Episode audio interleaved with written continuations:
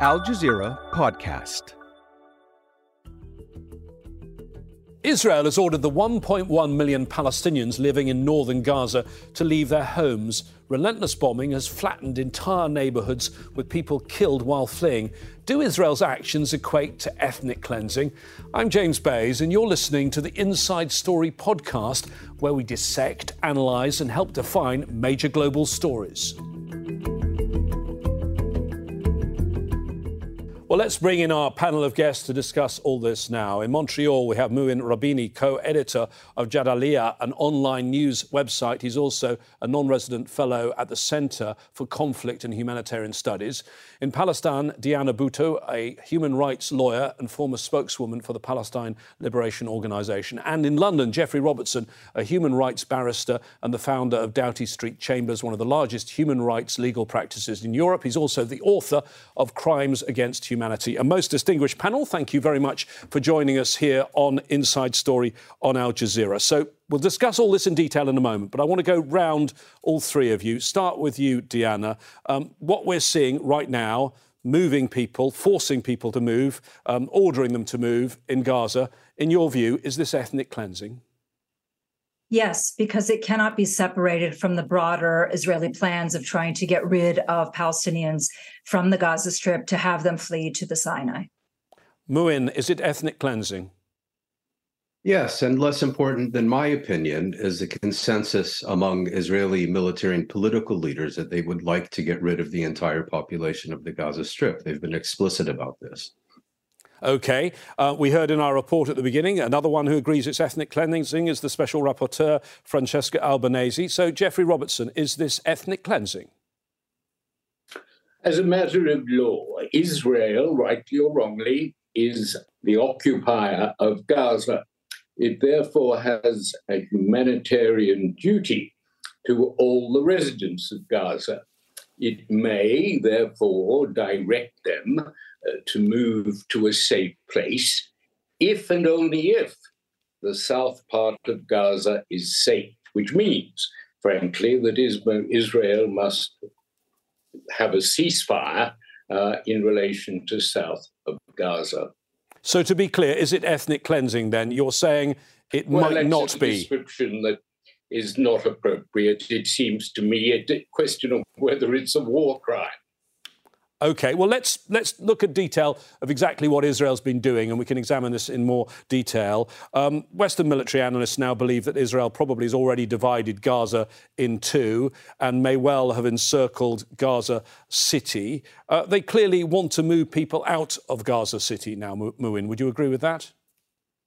Yes, and I, I, think it's important also to put this in historical context. Um, not only is more than 75% of the population of the Gaza Strip uh, refugees who were ethnically cleansed from their homes and towns and villages in 1948, but Israel has, since the early 1950s, had an obsession with what it calls thinning out the population of the Gaza Strip and um, cleansing them out of the Gaza Strip to Sinai, to Libya, to Iraq, to elsewhere has been the subject of numerous Israeli proposals over the decades, also after it occupied this territory in 1967. What we've seen in the past month is Israeli leaders, almost to a man, making various proposals and insisting that one result of this latest onslaught on the Gaza Strip should be the removal of the majority, if not all of its population, out of the Gaza Strip either into Egyptian Sinai or, as recommended this morning by an Israeli cabinet minister, to Ireland. So it's indisputable, in my view, that Israel has an explicit agenda of the expulsion of the population of the Gaza Strip uh, um, to outside the country. Whether that succeeds or not is, of course, an entirely different question. Diana, we've had these orders coming from the Israeli government and the Israeli military. The first one was on the 12th of October.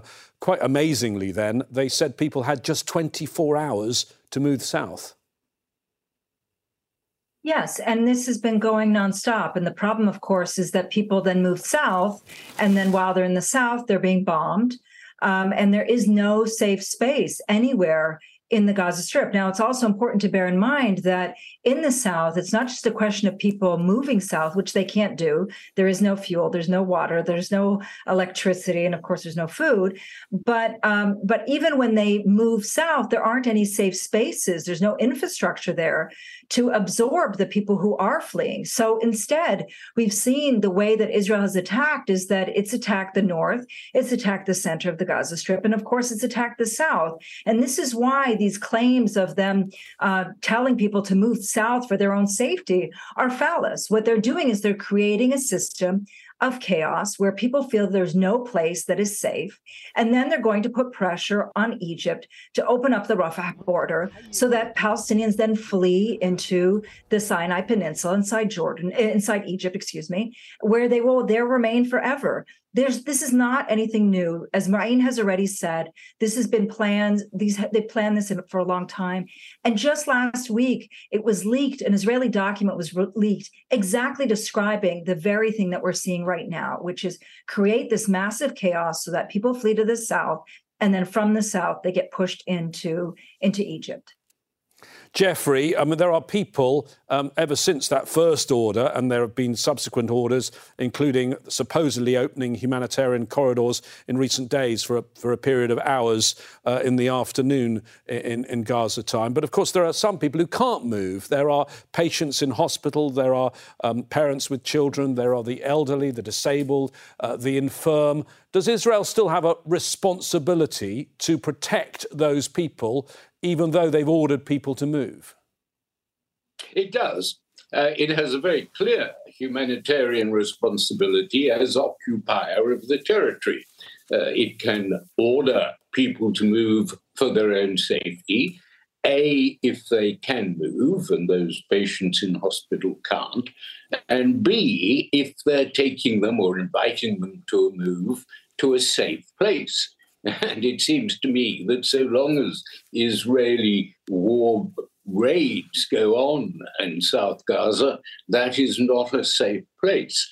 Therefore, unless and until they institute a ceasefire, at least in relation to South Gaza, uh, they're committing a war crime by ordering the transport of citizens to unsafe places. Diana, we've seen attacks on schools and hospitals throughout this, but in recent hours, we've seen attacks on, on recent days, the Al Shifa Hospital, the Al Quds Hospital, the Nasser Children's Hospital. And now, these are not just places where people are treated and urgently need treatment, and doctors are working in very desperate conditions to treat them. They're also places of sanctuary and protection. I, the figures I could find, the Al Quds Hospital has one, uh, 14,000 people sheltering in or around it, and Al Shifa Hospital, 45,000 sh- people sheltering right. in its vicinity. Do you think Israel is trying to send a deliberate message?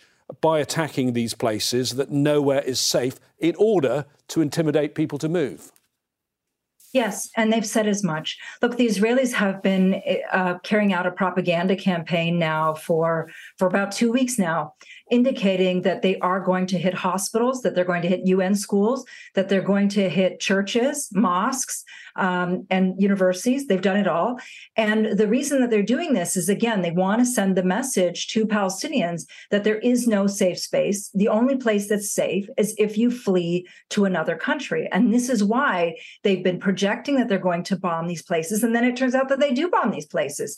And, and the problem, of course, is that um, is that nobody is calling Israel out for these very deliberate uh, war crimes that they're carrying out, where, where they've attacked so many hospitals, where they've killed um, medical staff, in addition to targeting ambulances, in addition to targeting convoys of people who actually are fleeing to the south.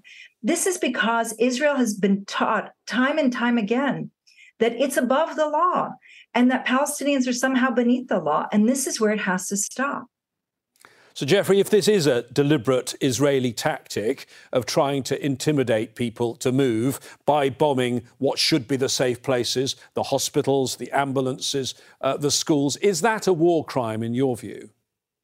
Well, on the face of it, it is.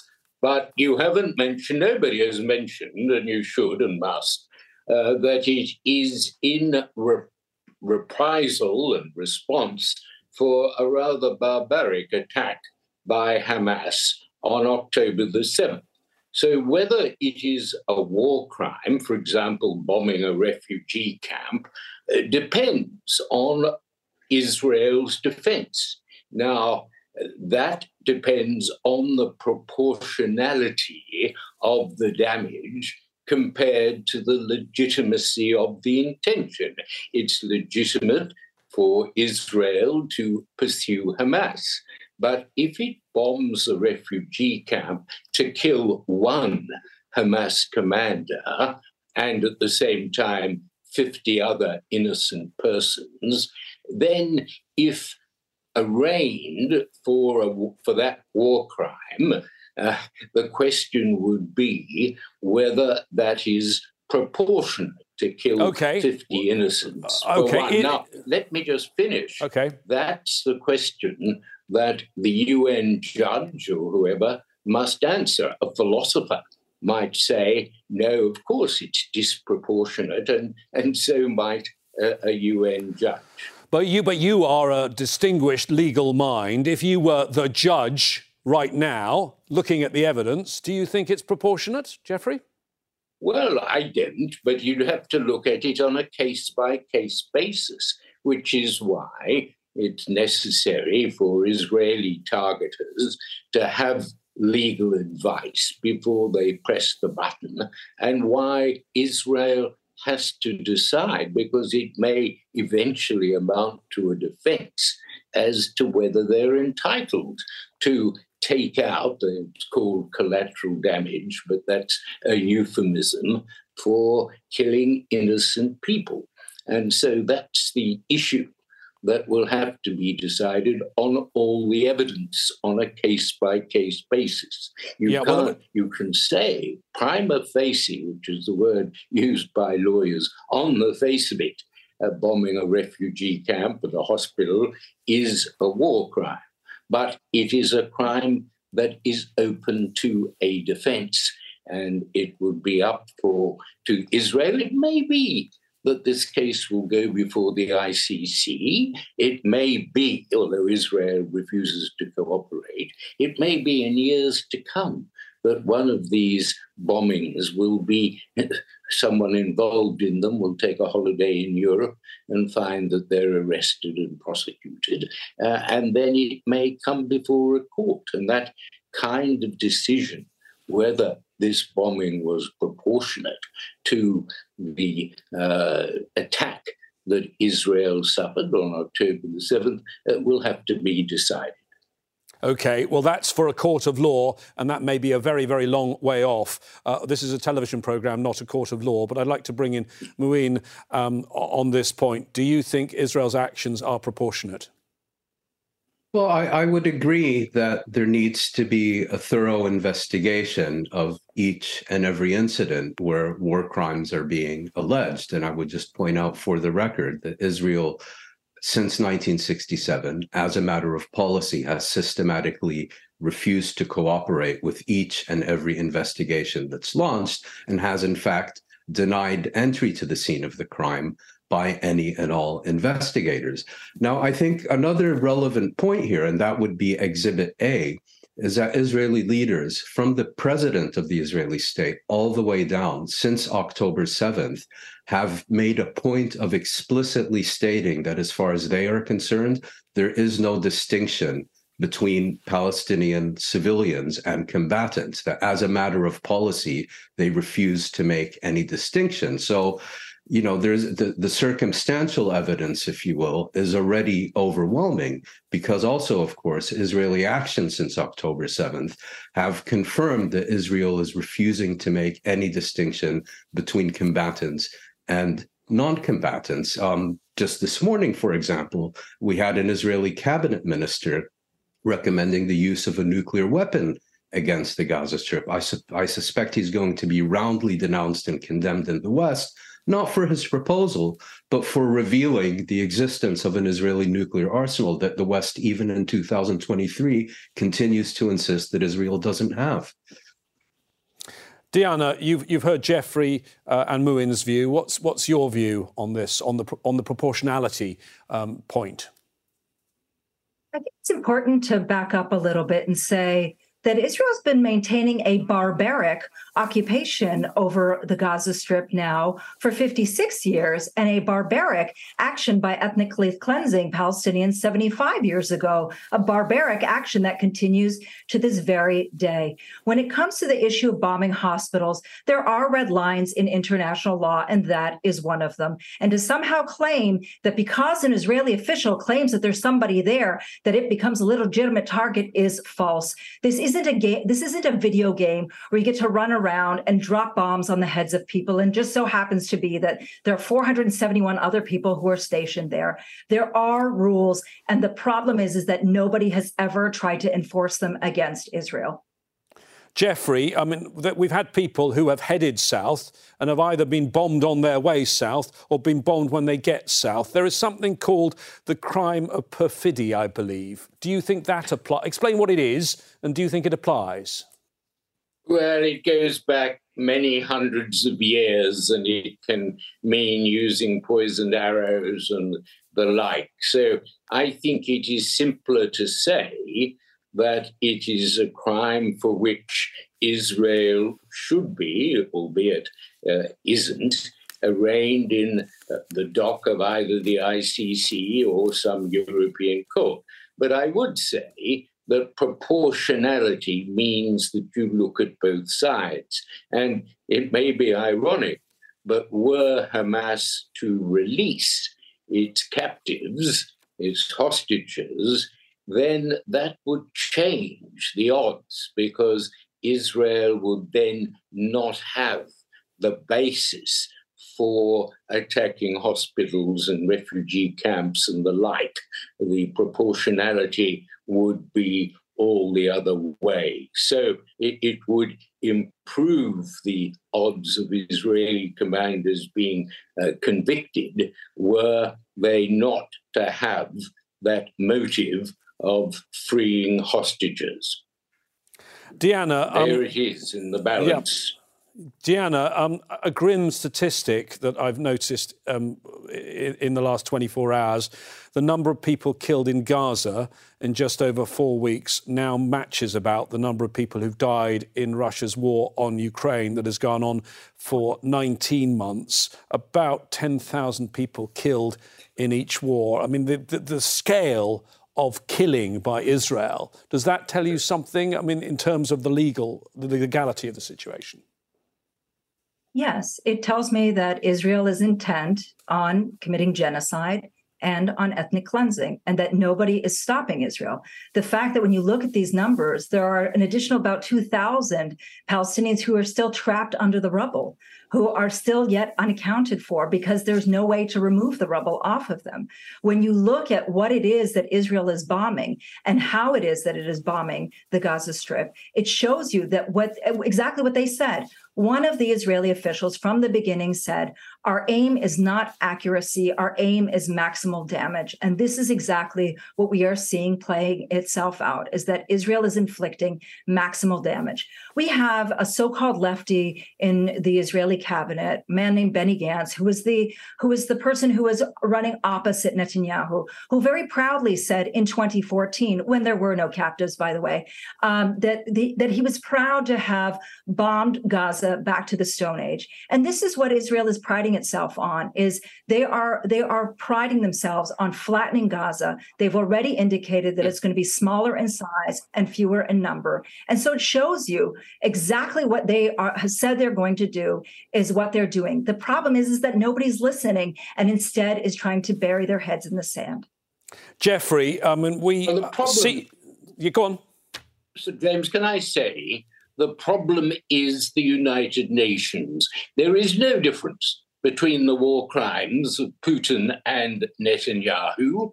Both are indiscriminately killing civilians, and yet the United Nations is utterly helpless. It's not fit for its purpose because the Security Council, the General Assembly is merely a talking shop, the Security Council has this big power veto where Russia vetoes every resolution that tries to get a ceasefire in Ukraine or negotiations.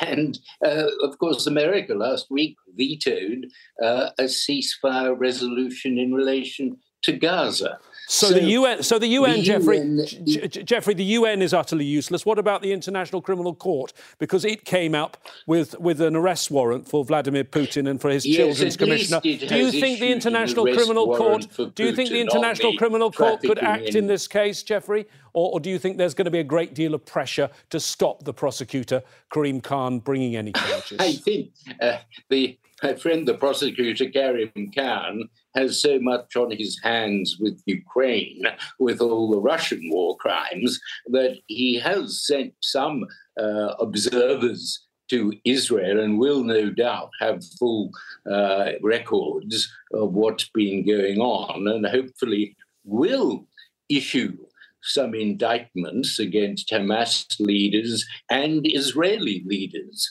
uh, in due course. Uh, so I would maintain my hope that the ICC may, at least for the record, uh, set down the prosecutions that, on the face of it, deserve to be brought against both sides. Diana, do you have hope in the International Criminal Court? It's supposed to be an independent legal body, but it's going to face pretty heavy political headwinds, is it not? Remember, the Trump administration blocked the US visa for um, Mr. Khan's predecessor, Fatou Bensouda. Uh, if, if they ever tried to bring charges against Israeli politicians or Israeli leaders, uh, we'd expect the same from the US and Israel, would we not? Course. Uh, that's why people don't call it the International Criminal Court. It's the International Criminal Court. It's the International Court to prosecute people from Africa and uh, and Putin, and that's it. Uh, if this really were an international criminal court, then we would have seen Israel brought before the ICC many, many, many years ago. But instead, we've seen prosecutor after prosecutor either try to kick the can to another prosecutor or face retribution for trying to hold Israel to account. Once again, the problem is the United States, and the United States has and, and the UK has taken the position that that Israel can can do no wrong, and uh, and so it's not at all surprising to me that this is where we are at this stage in the world. I am, however, very, very um, uplifted by the fact that that the world is not convinced by Israel and by its other gang of thugs, but instead that world opinion is firmly on side of Palestinians. We don't need international courts to tell us what is right and wrong, what is moral and immoral. And we see that bombing a refugee camp, bombing hospitals, schools, mosques, churches, and kids is illegal. And we don't need to be told that by international lawyers. Will we see accountability, Mouin? No, um, and um, there's there's a long track record in this case. I think the role of the Office of the Prosecutor of the ICC has been absolutely shameless, particularly during the tenure of uh, of Karim Khan, who practically indicted Vladimir Putin the day the uh, the Russian invasion of Ukraine commenced, and now is probably preparing to issue some indictments against Hamas leaders, and that'll be the end of it. Absolutely shameless. Um, more broadly, I think the US has Israeli impunity as a strategic policy objective. I think the European countries have made clear their unqualified support uh, for Israeli war crimes and that there can and should be no accountability for Israeli war criminals and um, the only the only people who can successfully hold Israel to account for its crimes are the Palestinians themselves and their real allies. But I think the idea that the international system uh, will do anything, no. Thank you very much, Mouin. Thank you to all of our panel, Mouin Rabbani, Diana Buttu, Geoffrey Robertson as well. This episode was produced by Dermot Fleming, Alexandra Byers, Fungi Nguyen, and Gemma Harries. Studio sound was by Alexander Chigrin. The programme was edited by Amada Facha, Zaina Bada, and Joe DeFries.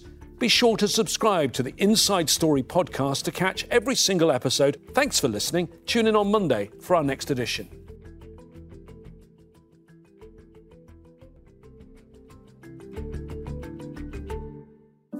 I'm Charles Dance your narrator for Hindsight, a dramatized podcast from Al Jazeera. In this season, we hear from some of history's most notable women. an unconventional and extraordinary artist, Me? I am Frida Kahlo. a communist revolutionary. Everyone in China knew my face. You've heard of them. Now it's time you hear from them. Hindsight. Listen wherever you get your podcasts.